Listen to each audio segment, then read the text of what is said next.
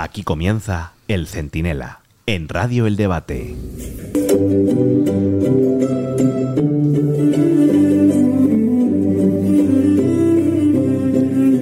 Este fin de semana hemos visto consolidarse, por fin, al camarada Sánchez y a su régimen, el sanchismo-leninismo. De eso ha ido la convención política del Partido Socialista, la rendición definitiva del partido a Pedro Sánchez para que al mismo tiempo el Estado se ponga todavía más a las órdenes del Partido Socialista. Hasta tal punto ha llegado ya esto que Sánchez no ha tenido que hablar de amnistía en el cóncave de su propio partido, en el que nadie ha levantado la voz para recordarle que él mismo consideraba inconstitucional todo lo que está haciendo. Los únicos que podían hacerlo, a lo mejor, Paje y Lambán, se ausentaron con distintas excusas, a cual más mala. Y lo que quedó allí fueron pues, los palmeros habituales, sin nadie que se atreviera mínimamente a hacer una crítica similar a la que, por ejemplo, expresó la semana pasada Felipe González. Por si había alguna duda, que yo ya creo que no, hay que decirlo, el peso es ya oficialmente el partido sanchista. Soy Antonio Naranjo, esto es el Centinela en el debate, y si Sánchez no ordena nuestra detención en un momento, se lo explico todo.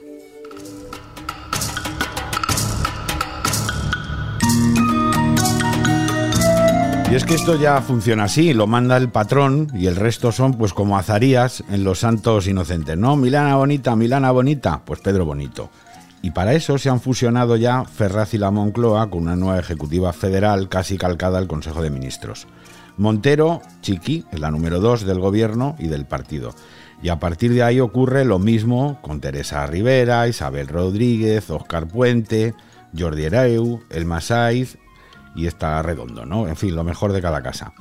Y una vez claro, esto de que el partido es el gobierno y el gobierno es el partido, que es lo típico de regímenes, en fin, de bastante mal recuerdo, ¿verdad? Ahora que se cumplía el centenario de la muerte de Lenin, y ambos están a las órdenes del camarada Pedro, pues lo siguiente es consolidar el control del Estado y perseguir a quienes defiendan el Estado de Derecho.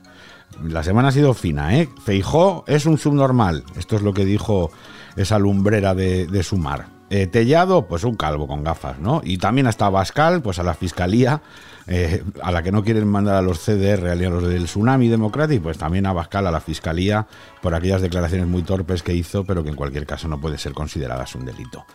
Y lo peor de todo, el escandaloso ataque de la sectaria Teresa Rivera al juez García Castellón, que es una más. Esto lo hacía la pasada legislatura Podemos y ahora ya lo hace el Partido Socialista le ha acusado de meterse en política, vamos, poco menos que de prevaricar, por proseguir con las investigaciones judiciales sobre Sudanic Democratic, Puigdemont y el terrorismo que todos vimos en 2017. Y ya para rematarlo, como maestro de ceremonias de culto al líder, Zapatero, el que dice que el PSOE respeta los resultados electorales, no se rían, y que con la amnistía España va a ser la caña esta satisfacción íntima de pertenecer a este partido, el que mejor acepta los resultados electorales, las votaciones en las instituciones. Sí, soy un firme defensor de la amnistía, un firme defensor de la amnistía, porque creo en la democracia de la generosidad, de la convivencia, del volver a empezar. ¿Pero se lo creerá Zapatero? Yo de verdad me pregunto. O sea, que diga que el PSOE acepta los resultados de las elecciones desde 2004 y con gloriosas excepciones, todo han sido un atentado y su instrumentalización política, rodeando sedes del Partido Popular en Génova. ¿Se acuerdan? Algunos nos acordamos. Mociones de censura. Pactos que mejor de no recordar tras los biombos. Negar una cosa y hacer la contraria para seguir gobernando. Bueno, y claro, ahí aparece Zapatero, que es el precedente de todo. La referencia de la buena política, pues no sé, es como si dijéramos que el estrangulador de Boston es la persona a la que hay que consultar masajes y fisioterapia. Párense un momento a pensar en lo que significa todo esto. O sea, Sánchez quiere amnistiar a terroristas que no hayan sido aún condenados. Estos ya están dentro, digan lo que digan, de que no hay líneas rojas con el terrorismo. No es verdad.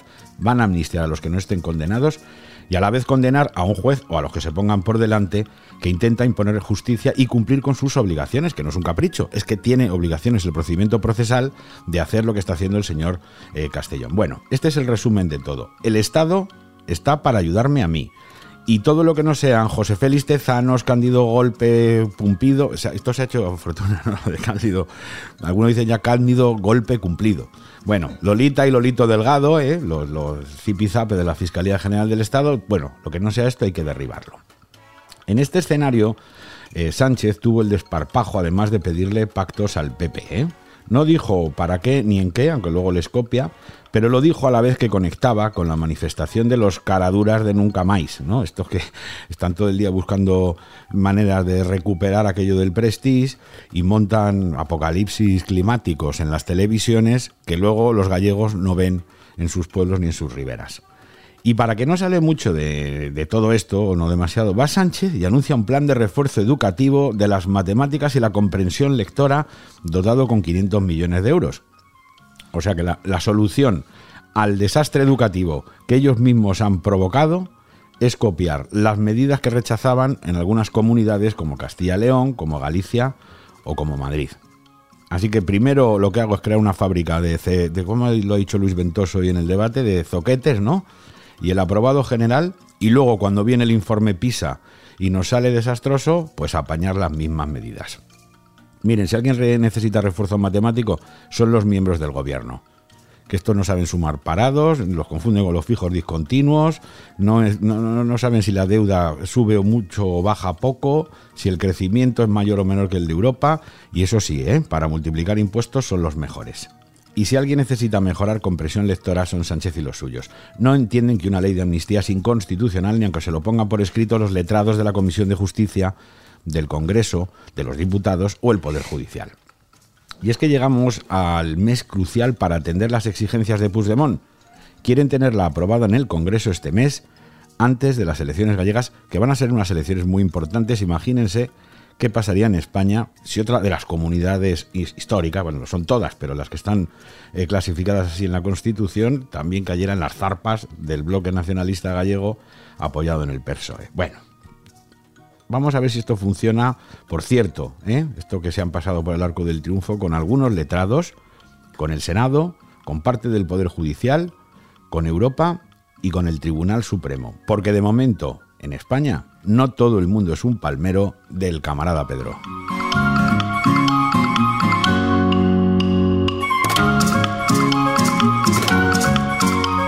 Buenos días, soy Esperanza Aguirre y quiero mandar un saludo a todos los oyentes de Radio Centinela. Vais a estar con Antonio Naranjo, que os va a divertir, os va a ilustrar y os va a informar. Un abrazo muy fuerte a todos.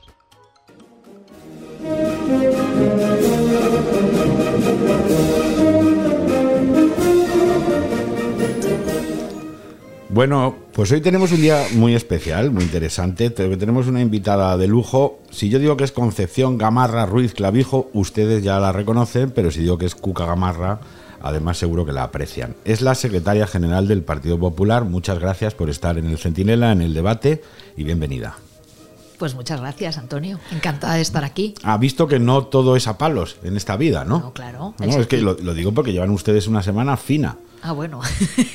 Claro, o sea, a mí me ha llamado mucho la atención. También presento al resto de la mesa. Está nuestra corresponsal parlamentaria, que es doña Ana Martín, y también nuestro director de opinión, Ramón Pérez Maura, que nos van a acompañar y nos van a ayudar a hacer la entrevista a la secretaria general del PP. Decía que han empezado una semana un poco complicada, porque mientras Pedro Sánchez hacía el, fin de semana un canto a ¿no? la tranquilidad, a la amnistía, a la pacificación, a ustedes básicamente lo que han hecho es faltarles al respeto, ¿no? O sea, la, penúltima fue con Tellado, la anterior con el señor Feijó. A usted de momento no le han dicho ninguna grosería. Bueno, pues entonces esperemos a mañana, ¿no? Eh, esto va por dosificación y cada día y cada uno, ¿no? Cada día uno, ¿no? En ese sentido no se amontonan. Pero creo que cuando uno sustituye el debate político y el debate de las ideas por el insulto y la descalificación al adversario es porque no tiene ni propuesta ni ideas, ni puede defender su proyecto e intenta al final enfangarlo todo, ¿no? Enfangarlo todo para que el ciudadano no quiera ni tan siquiera escucharnos y con eso ellos puedan seguir campando a sus anchas, ¿no? Todo forma parte de una, de una estrategia.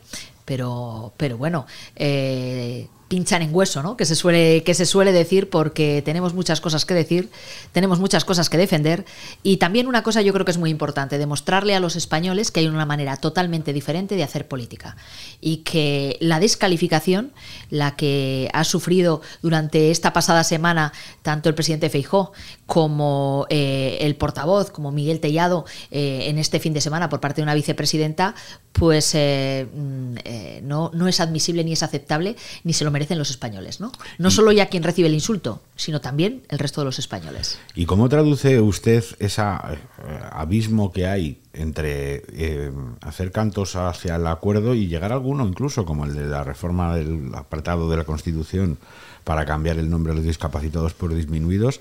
y esta eh, tensión extrema que además se traslada a otros sitios, ¿no? Porque, claro, cuando yo veo cómo tratan a un juez de la Audiencia Nacional, lo que yo interpreto, y supongo que en la mesa igual, es que no hay líneas rojas ya con nada.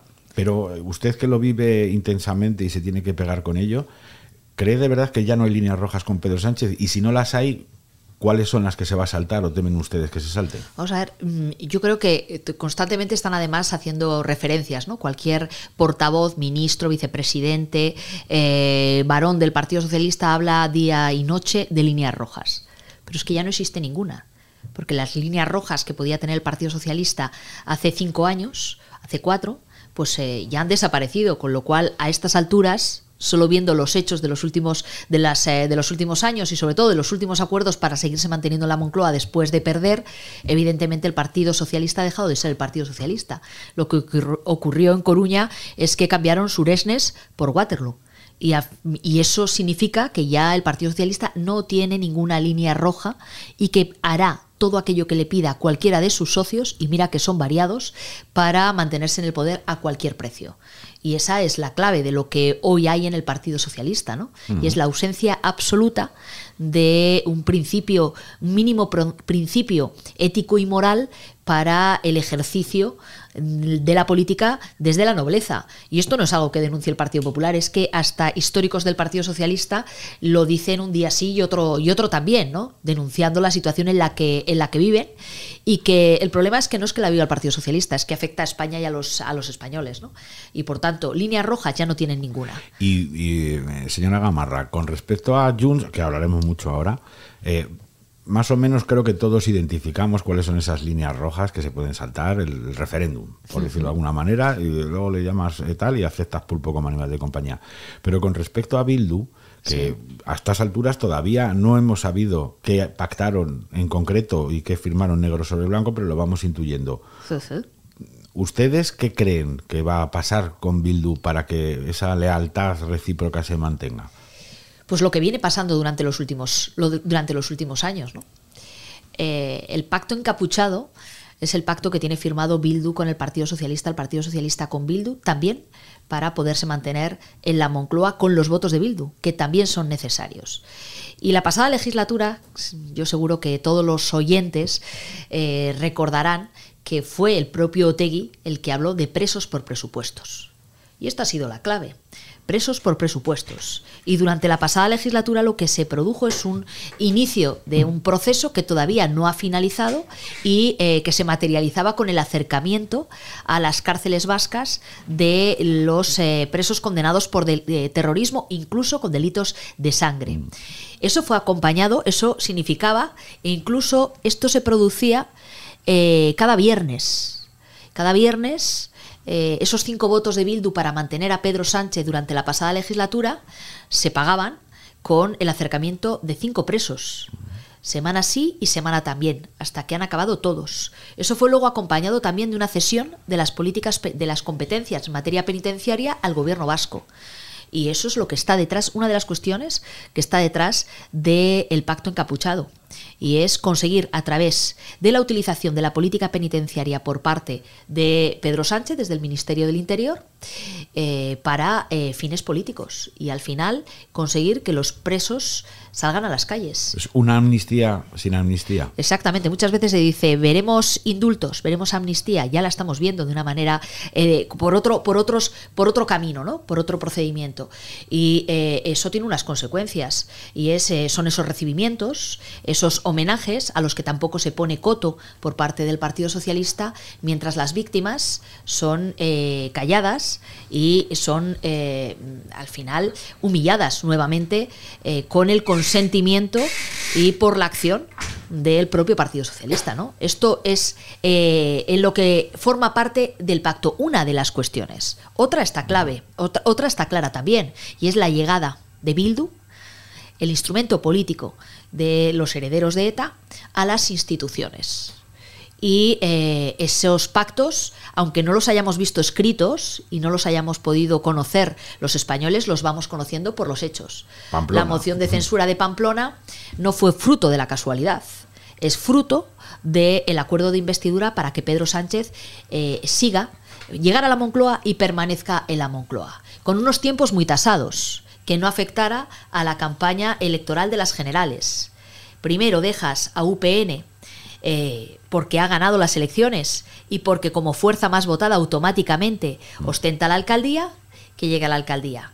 Para una vez que pasan las elecciones generales y después de decir a los votantes que todavía confían en su palabra que eso no lo harán nunca, después de que pase eso, articular una moción de censura para que el Día de los Inocentes se cambie a una alcaldesa de UPN por un alcalde de Bildu con el apoyo del Partido Socialista. Si esto no lo apoya el Partido Socialista de Navarra, evidentemente Bildu hoy no estaría nada más y nada menos que en Pamplona, que en Pamplona significa mucho para el proyecto de Bildu y para eh, que es al final lo que ellos a lo que ellos aspiran y es Euskal Herria.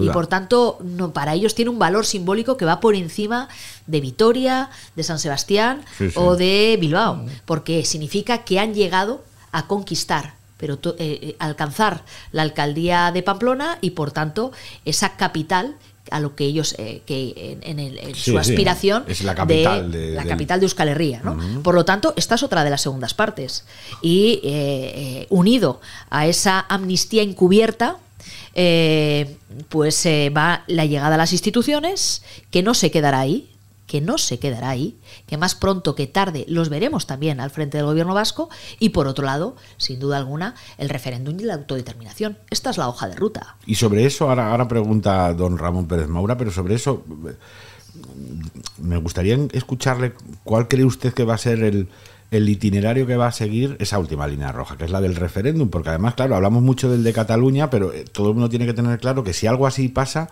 pasará en el País Vasco a la vez, ¿no? Para eso tenemos el Tribunal Constitucional, parece que enfocado, ¿no? A avalar cualquier cosa, pero ustedes, si tuviesen que ponerlo en un calendario y con una fórmula, ¿cómo, cómo temen que sea? Pues eh, mire, es que además esto alguien puede pensar que estamos, eh, las cuatro personas que estamos aquí, que estamos llevando a cabo suposiciones, ¿no?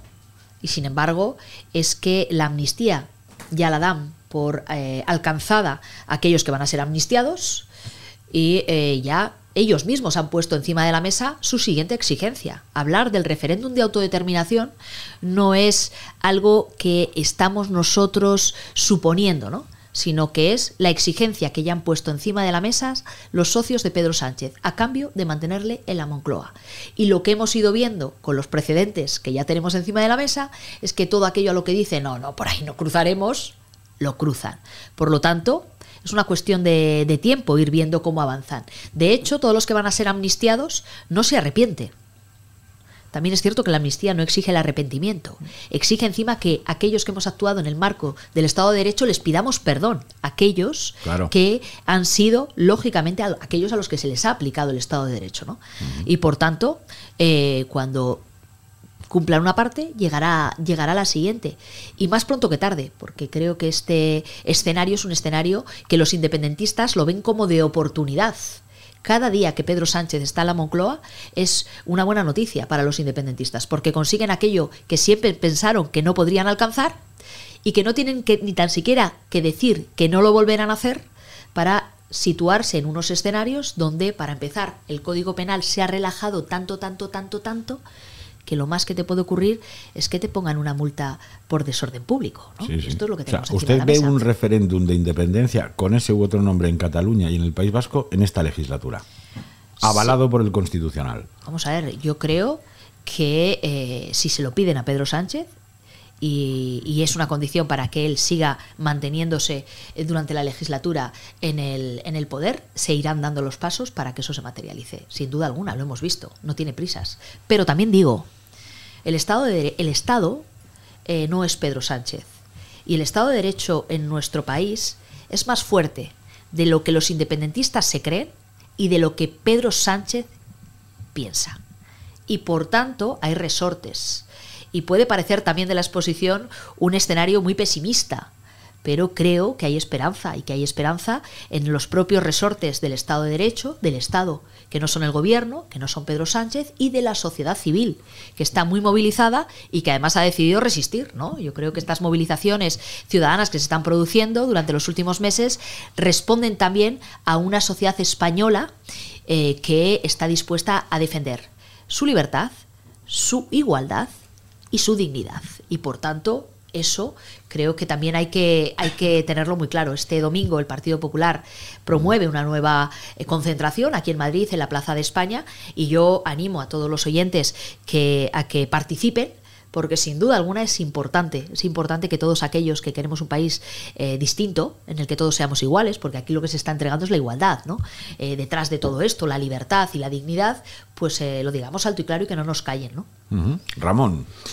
Mm, yo no sé si soy demasiado optimista, pero mm, a mí mm, me parece que dar todo lo que le piden todos todo el tiempo y simultáneamente habiendo intereses bastante contradictorios entre los que hay alrededor, es algo que es difícil de mantener. Recordemos que en este momento, fuera del gobierno, pero, pero apoyando al gobierno, porque sus votos son necesarios, hay cinco o seis partidos eh, distintos los intereses a corto y medio plazo del PNV y de Bildu o de Junts y de Esquerra son contradictorios. Quizás su objetivo final sea el mismo, pero entre tanto, entonces yo no sé si eso realmente va no va a ser el Estado, sino los intereses de los apoyos que tiene, lo que acabe haciendo imposible eh, a Sánchez mantenerse porque no les puede dar a todos todo lo que quieren pedir eso también va a tener importancia, ¿no?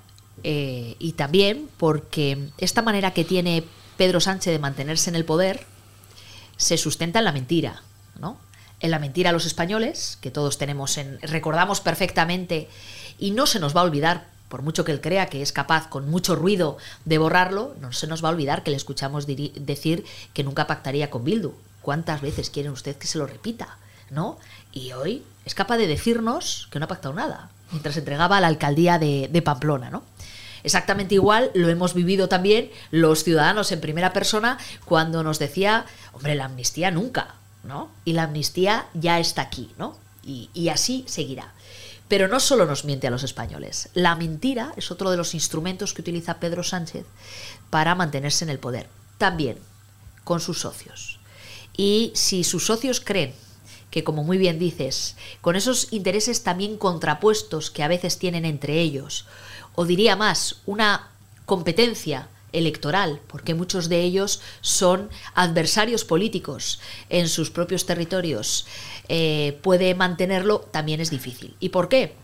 Porque eh, todos esos socios debieran de tener muy claro que eh, si Pedro Sánchez es alguien que mente a todo el mundo siempre, ellos no van a ser una excepción. Y al final será también por sus propias mentiras por los que acabará cayendo, ¿no? En ese sentido que tú, que tú reflejas, en el que también estoy absolutamente de acuerdo. Es cierto que a la mayoría de ellos les favorece un, clima, eh, y es el que han instalado, de debilidad, a Pedro Sánchez no, no lo quieren por lo que es capaz de, o sea, eh, eh, porque vaya a mejorar las cosas en nuestro país y les vaya a ir bien, ¿no? Económicamente a sus territorios, sino lo quieren por la que desde su debilidad son capaces de conseguir los objetivos que ellos se marcan pero llegará un momento que efectivamente entrarán en competencia esos objetivos y cuando eso ocurra, pues eso hará temblar también los cimientos, que hasta el momento tampoco ha ocurrido porque todavía les une conseguir desde esa debilidad eh, un objetivo en el que todavía están unidos. Pero les mentirá y les engañará también a todos ellos. Si engaña a sí mismo, a sí mismo pues, eh, pues ellos no van a ser una excepción. Hay algunos que han llegado a creer en un ejercicio de ingenuidad que a ellos no les iba a engañar. y les ha engañado. Lo Sí, vimos sí. la semana pasada en las, eh, eh, las convalidaciones de los reales decretos con coalición canaria, ¿no?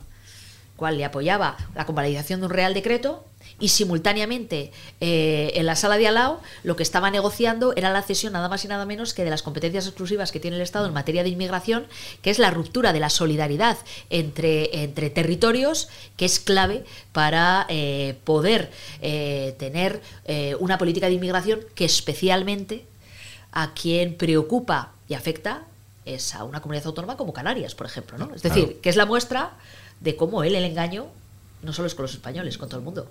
Sí, Ana Martín tiene también una pregunta. Eh, doña Cuca, quería mm, volver sobre un asunto que mencionaba Antonio antes y es el primer acuerdo entre el PSOE o entre el gobierno y el PP en esta legislatura, la reforma de la Constitución para cambiar ese artículo 49. Eh, después de su aprobación el jueves en el Pleno, eh, el presidente de su partido, Alberto Núñez Feijó, hizo una declaración casi casi mm, haciéndose perdonar, mm, diciendo que entendía las críticas que pudiera tener ese, ese acuerdo, pero que era su manera de entender la política. Eh, mi pregunta es si usted cree que cualquier em, acuerdo que puedan alcanzar de aquí a futuro con el PSOE, PSOE barra gobierno, eh, va a ser difícil de digerir para, su, para buena parte de sus bases porque no se trata del qué, sino el con quién y con quién es con Pedro Sánchez. Yo este, eh, esta reforma, que es la reforma del artículo 49 para que desaparezca la palabra disminuidos de nuestra Constitución, la contextualizo en un acuerdo fundamentalmente con más de 4 millones de españoles que son personas con discapacidad en nuestro país y que con esta reforma que ellos nos pedían y que nosotros habíamos comprometido en el programa electoral, que les habíamos dado la palabra, yo creo que la palabra la tenemos que darle el valor que tiene en política, porque es la mejor manera, es el mejor instrumento que tenemos también de generar esperanza y de combatir al sanchismo. Es decir, cuando tú das la palabra, tienes que trabajar por esa palabra. Para mí este, este acuerdo lo enmarco en el cumplimiento de la palabra dada a más de 4 millones de españoles que son personas con discapacidad, de que íbamos a hacer que su constitución fuera de verdad su constitución porque no se sintieran ofendidos por ella. Y creo que eso tiene muchísimo valor. Eh, hoy hay más españoles que se sienten dentro de la Constitución porque no se sienten ofendidos por ella. Y es una manera de protegerla y es una manera de realzarla. ¿no? Por lo tanto, yo que me ha tocado un papel también dentro de esas conversaciones, con quien hemos buscado el acuerdo y para quienes hemos trabajado son para esos más de 4 millones de españoles y, en- y al final para la sociedad española en su conjunto. ¿no? Esto está mar- eh, eh, yo estoy convencida de que va a ser una excepción. Absolutamente, porque aquí el compromiso era con más de 4 millones de españoles. Y por tanto, y venía ya muy de atrás y muy, y muy, eh, y muy, y muy trabajado. Porque esta, esta legislatura no es en la que Pedro Sánchez va a buscar los acuerdos con, con formaciones políticas como el Partido Popular, sino todo lo contrario. Lo que ha conformado es un gobierno para impedir que el Partido Popular gobierne. Esto es lo que hay detrás de esa, de, de- de esa coalición y de los socios de la coalición. Y es al final establecer un cordón sanitario para buscar que el Partido Popular cuando gane las elecciones no pueda gobernar si no tiene mayoría absoluta. Esto es lo que, lo que, lo que han establecido. Y cuando habla Pedro Sánchez de levantar muros, ese muro que quiere levantar es un muro no solo con el Partido Popular, sino también entre españoles, donde eh, eh, pues eh, haya enfrentamiento, donde se establezca eh, una España del privilegio, de la desigualdad, etcétera. Por lo tanto, con este campo de juego, por mucho que le podamos escuchar un día en una declaración poniendo cara de bueno, ¿no? que quiere acuerdos, pues evidentemente sus hechos demuestran que se está al margen Y- de todo ello, ¿no? Por lo tanto, no creo que esta sea una legislatura en la que vaya a haber acuerdos con el Partido Socialista, porque eso es imposible. Y señora Gamarra, en, ese, en esa línea de, de no acuerdos, ¿ustedes van a resistir, si me permite la expresión, con respecto a la renovación del Poder Judicial? Porque claro, la presión ha sido muy intensa, pero lo que vemos es que cada vez que consigue salirse con la suya, el poder es menos judicial y más de la Moncloa. Mm, diga lo que diga Europa, incluso esa renovación va a seguir congelada hasta que se tengan garantías suficientes de que la justicia va a ser un poder autónomo y no va a estar llena de pumpidos, de delgados, de Juan Carlos Campos, que claro, tenemos una justicia en la que cada vez que Sánchez avanza, mete a uno de los suyos en un lugar decisivo. O les van a temblar las piernas. Por eso hemos llegado hasta aquí sin renovar el Consejo General del Poder Judicial, porque eh, nosotros estamos para garantizar su independencia, no para que Pedro Sánchez avance en el control del mismo. ¿no? Y por tanto, eh, por eso es por lo que el planteamiento que el presidente Feijó hizo en diciembre fue el de, mm, para poder eh, garantizar esa independencia, por un lado, eh, se necesita que las instituciones europeas, que son aquellos que han denunciado y han puesto también sobre la mesa eh, el deterioro del Estado de Derecho en nuestro país, de la, de- la mano de Pedro Sánchez y de sus, y de sus políticas, pues eh, sea también quien de alguna manera, mm, digamos, interceda y fiscalice cómo se lleva a cabo todo este tipo de todo, todas estas todas estas cuestiones. Todo ello acompañado de una reforma que venga a garantizar que las próximas reformas tengan que llevarse a cabo de una manera diferente, donde quede absolutamente garantizado que los jueces elijan a los jueces. Europa lo que establece y lo que pide a los Estados miembros, y por tanto España, es que para garantizar la independencia del Poder Judicial, para garantizar la independencia de uno de los tres poderes, tienen que ser los propios jueces los que elijan a los jueces.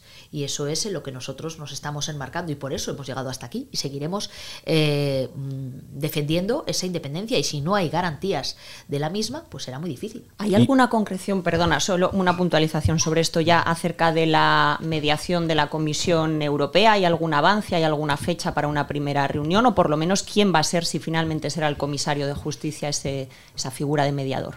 Bueno, yo creo que eh, la Comisión Europea sabe perfectamente en que, eh, en que es conocedora de- del planteamiento que se ha hecho y por tanto nos corresponde a todos esperar a que sean ellos los que se pronuncien y que establezcan, eh, que digan lo que tengan que decir y que establezcan las fórmulas si consideran oportunas que, que, que- que puedan plantear. ¿no? Yo creo que eso es importante para que, para que se pueda materializar, porque es la oportunidad que hay de que haya una renovación donde se garantice la interferencia, la independencia y con ello la no interferencia de Pedro Sánchez en el control de la, de la, de la justicia, como ya lo ha hecho del Constitucional, nombrando a dos personas que han estado sentados, uno en su Consejo de Ministros y otro trabajando eh, como asesora en el propio complejo de la Moncloa. ¿no?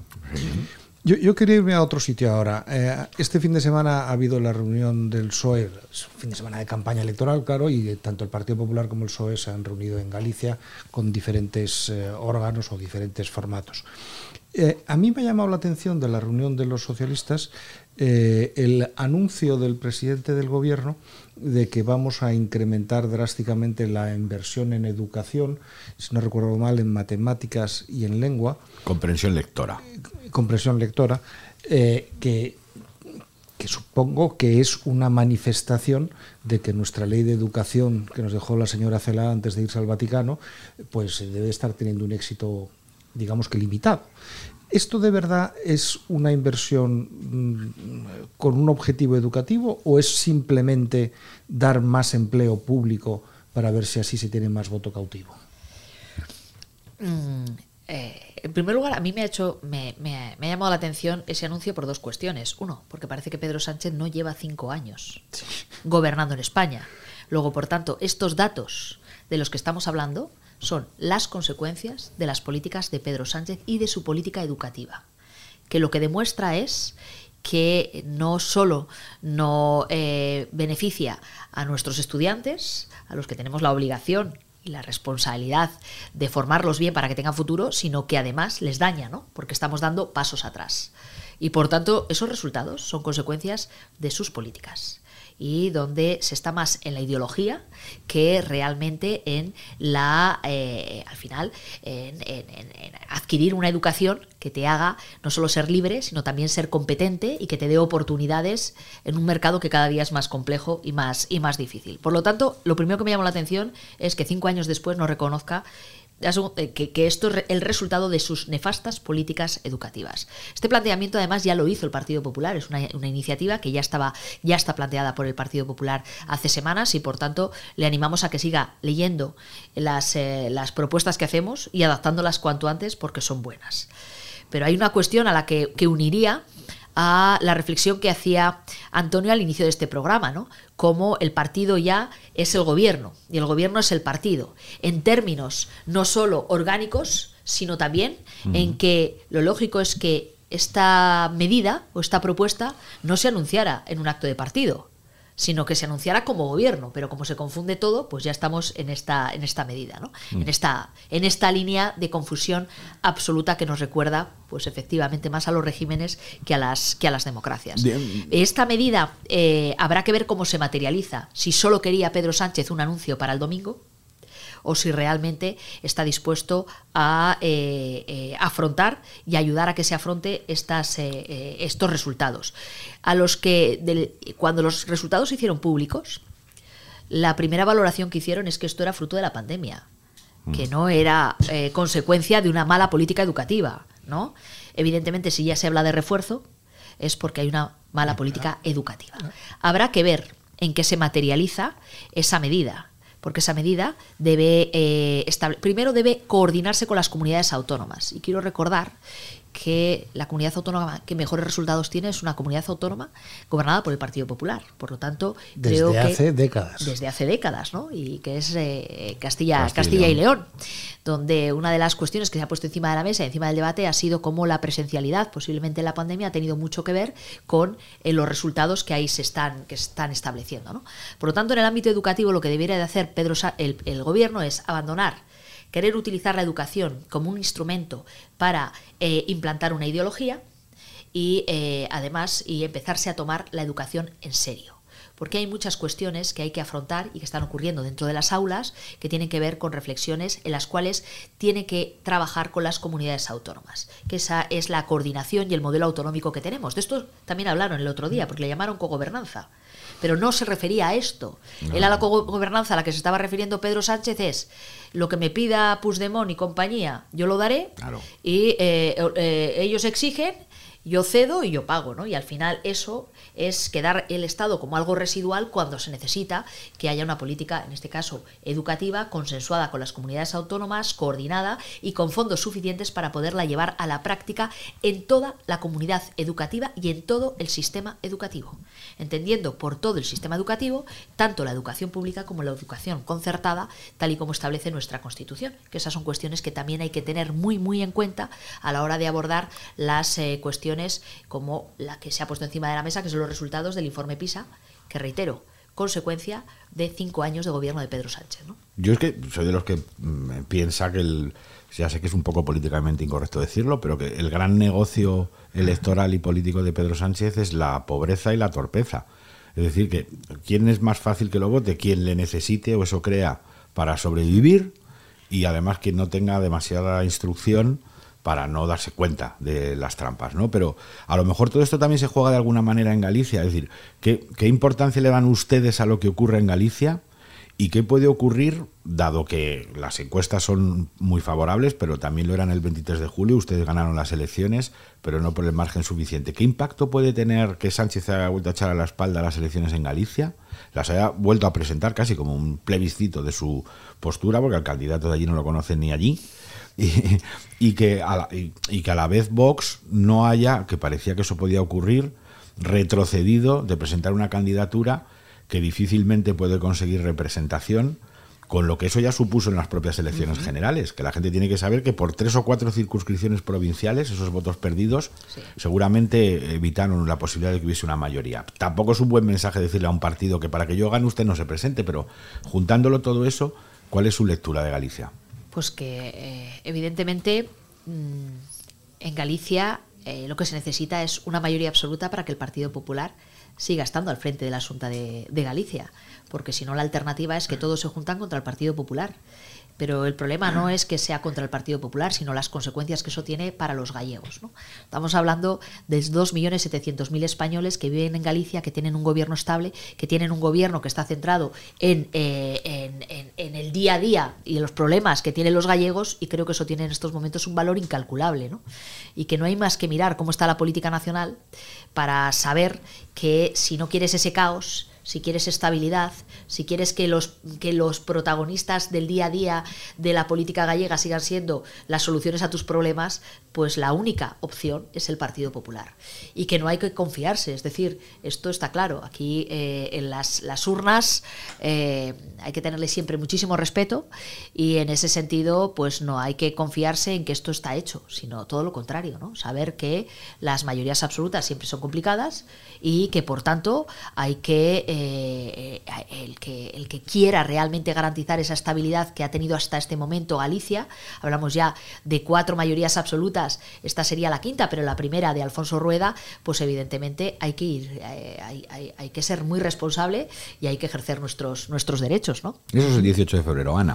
Eh, vamos un poquito más pronto porque esta es otra semana clave para la ley de amnistía. Continuamos para bingo porque se celebra la, la, Comisión eh, de Justicia y el debate de las enmiendas sobre incluir a CDR, Tsunami.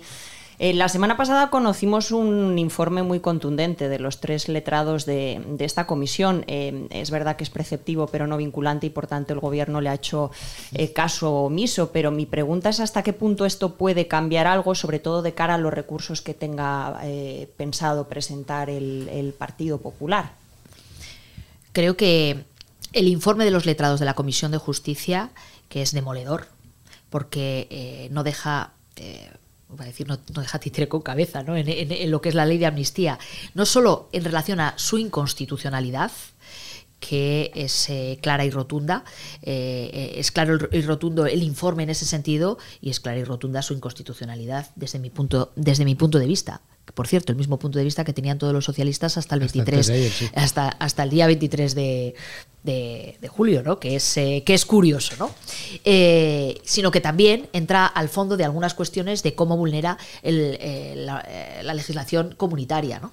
Por lo tanto, creo que ha sido, no solo creo que es demoledor, sino que tendría que haber sido, y así se lo pedimos la pasada semana, el motivo suficiente para que ya esto se parara y se suspendiera su tramitación. Demasiado lejos había llegado ya el Partido Socialista, con lo cual, pero ha decidido seguir hacia adelante. ¿Por qué? Por lo mismo que venimos diciendo durante todo este debate, ¿no? Esta, esta conversación, porque no hay ningún tipo de línea, de línea roja.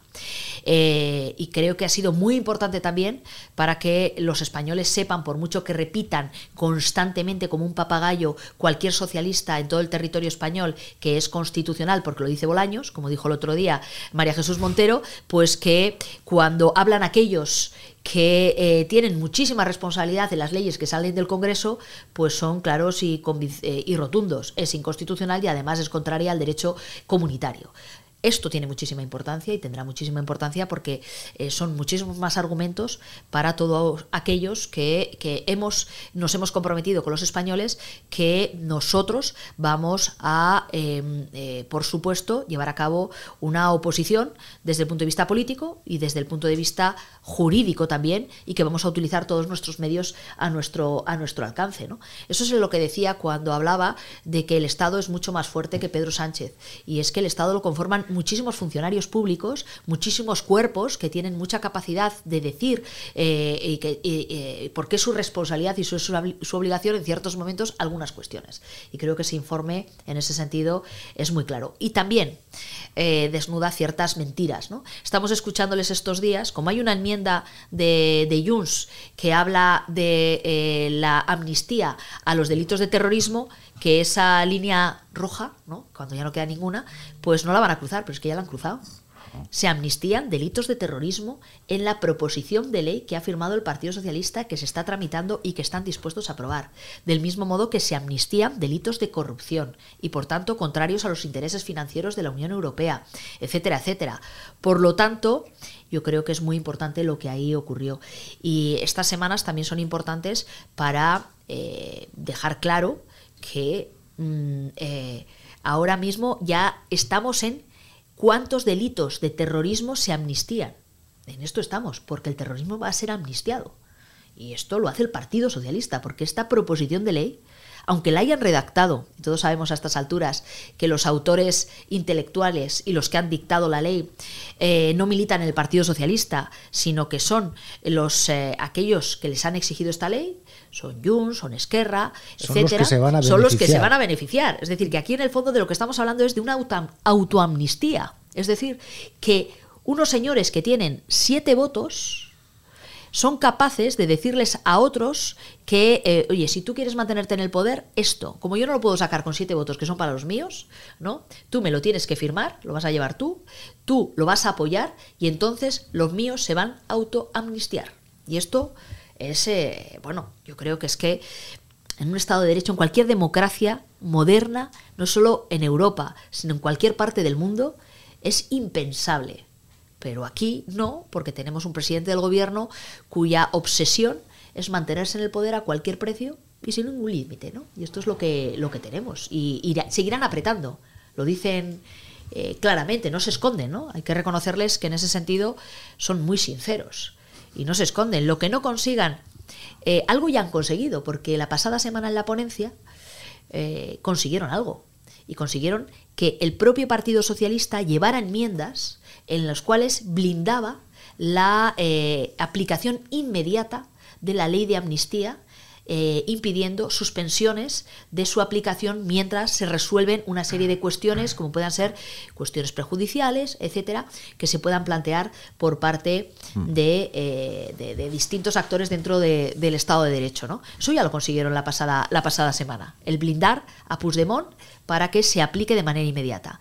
Mantienen el resto. No sabemos si esta semana, no sabemos si en el pleno de la semana siguiente, no sabemos en qué momento, pero no se esconden Van a seguir apretando y van a seguir exigiendo que los delitos de terrorismo no solo sean cuando haya sentencia firme amnistiados, sino que también lo puedan ser en el momento en el que haya iniciadas cualquier actuación eh, judicial. ¿Ese es su objetivo? ¿Lo conseguirán?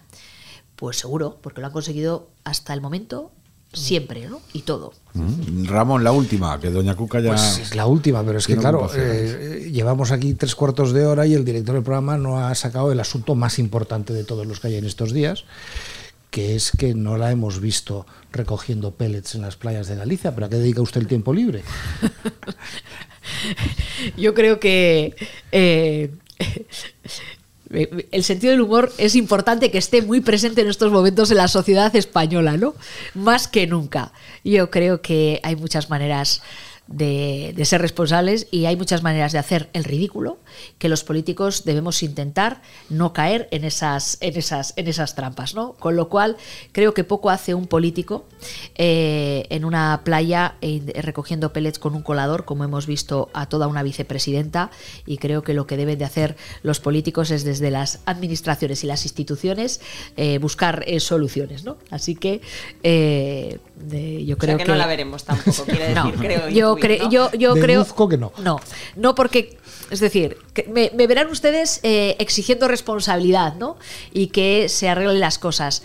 Pero creo que hay cosas que al final eh, los ciudadanos. Mm, eh, eh, merecen, nuestro respeto. No, la vamos a ver. No parece que recuerden que la responsabilidad marítima es del gobierno de la nación. Exactamente, ¿no? Los, mismos que van, ¿no? Los mismos que van, exacto. ayer era curioso porque en la conferencia política de Pedro, de, Pedro Sánchez, ¿no? porque realmente era la suya, no era del Partido Socialista, eh, que es curioso porque antes las conferencias políticas del Partido Socialista siempre eran recordadas por, por, por, medidas de calado o posicionamientos en relación a algunas, algunas cuestiones, por grandes debates internos mm. a los que que, se vivían dentro del Partido Socialista hasta esta, donde no ha habido ninguno más que posicionamiento, lo que diga Sánchez siempre y en Pero fíjate, pero sí lo que hubo fue una conexión en directo eh, eh, con una manifestación que ellos mismos habían montado cuando ellos son los responsables de todo aquello que pasa en alta mar, ¿no? Y, por cierto, bastante poco concurrida. ¿eh? Bastante poco, Hemos visto muchas veces la Plaza del Obradoiro llena y esta vez no llegaba ni a, una cuarta parte, vamos.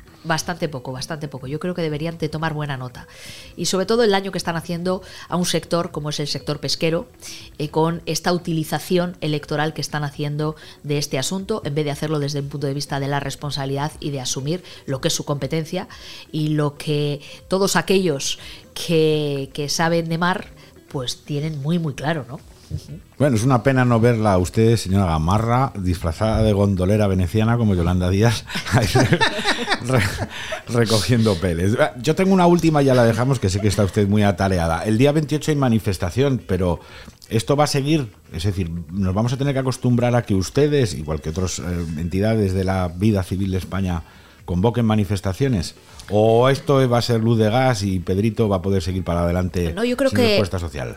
Yo creo que eh, cuando nosotros le hemos dicho, cuando el presidente Fijo les ha dicho a los españoles, yo voy a dar esta batalla y lo voy a dar desde el punto de vista político y le estamos dando, desde el punto de vista jurídico y no estamos solos, es decir, al final está siendo la sociedad española y también desde el punto de vista social porque hay una grandísima movilización de la sociedad española que no está dispuesta a entregar su igualdad, porque aquí de lo que estamos hablando es que hay españoles de primera y de segunda, no solo en temas de acceso a servicios públicos por la ruptura de, una, eh, de un modelo de financiación basado en al final la solidaridad, ¿no? sino que estamos hablando también de que aquí hay personas que se sitúan por encima de la ley y de que hay unos privilegiados y una casta política a las que las leyes no se le aplican porque tienen siete votos de los que depende Pedro Sánchez, mientras el resto no nos saltamos ni un semáforo en rojo porque cumplimos nuestras obligaciones hasta ese punto, ¿no? Por lo tanto, a la gente todo esto le preocupa y mucho, ¿no? Y detrás de esa movilización, nosotros eh, lo que hay fundamentalmente es una resistencia. Esto no va de partidos ya en este momento.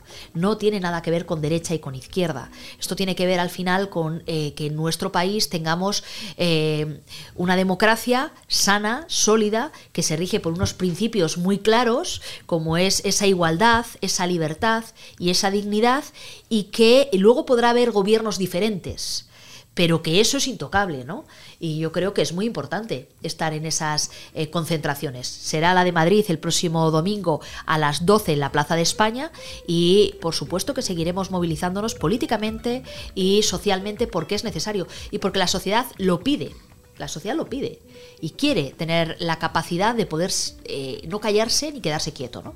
Sánchez lo que quiere es que estemos todos quietitos y calladitos.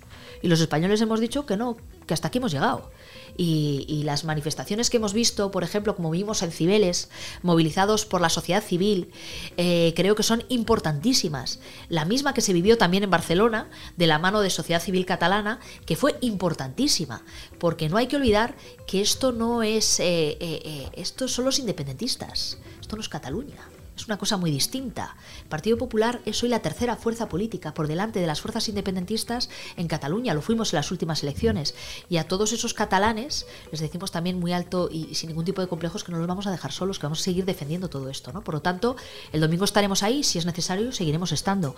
Del mismo modo que acudiremos a todo aquello que se está organizando. Creo que también es muy importante la grandísima movilización civil que hay en foros, debates. Pedro Sánchez pensaba que como llegaba la Navidad se nos iba a olvidar y que con los mazapanes y los polvorones nos comíamos la ley de amnistía y con ello la desigualdad entre todos los españoles. Y creo que conoce muy poco a los españoles.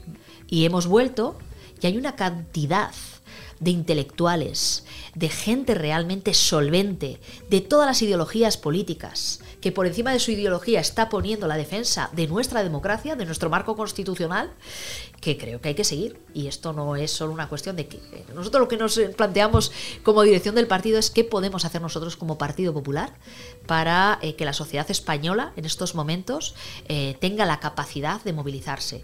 Pero esta pregunta no solo se la está haciendo el Partido Popular, como, una organiza como la primera organización política de nuestro país.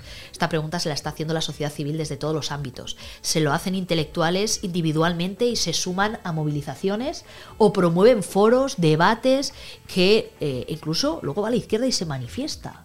¿no? El, otro día me contaban ¿no?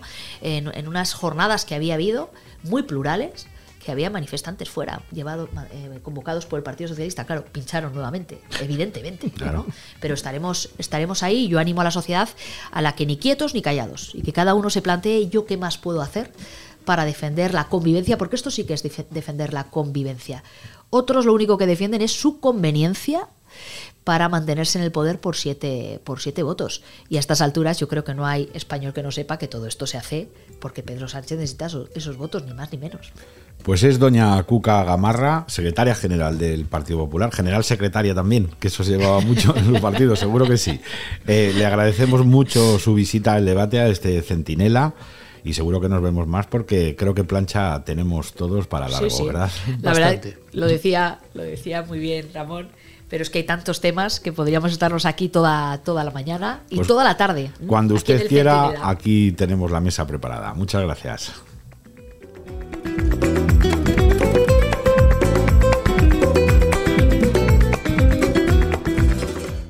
Y ya terminamos. ¿Saben lo que decía Woody Allen? Que él en las guerras solo servía de rehén. Bueno, en esta mesa nosotros creo que servimos para algunas cosas más y ya saben que las pueden ustedes escuchar en este Centinela, ver en el debate y leer, eh, por supuesto. Muchas gracias también a, a, Ramón Pérez Maura y a Ana Isabel Martín. Ay, se me ha escapado lo de Isabel, que sé que te molesta. ¿Cómo te gusta ¿eh? meter ahí?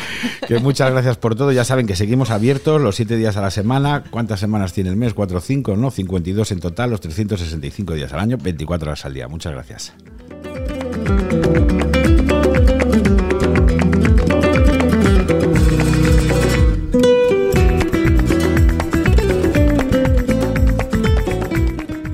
El Centinela, Radio El Debate.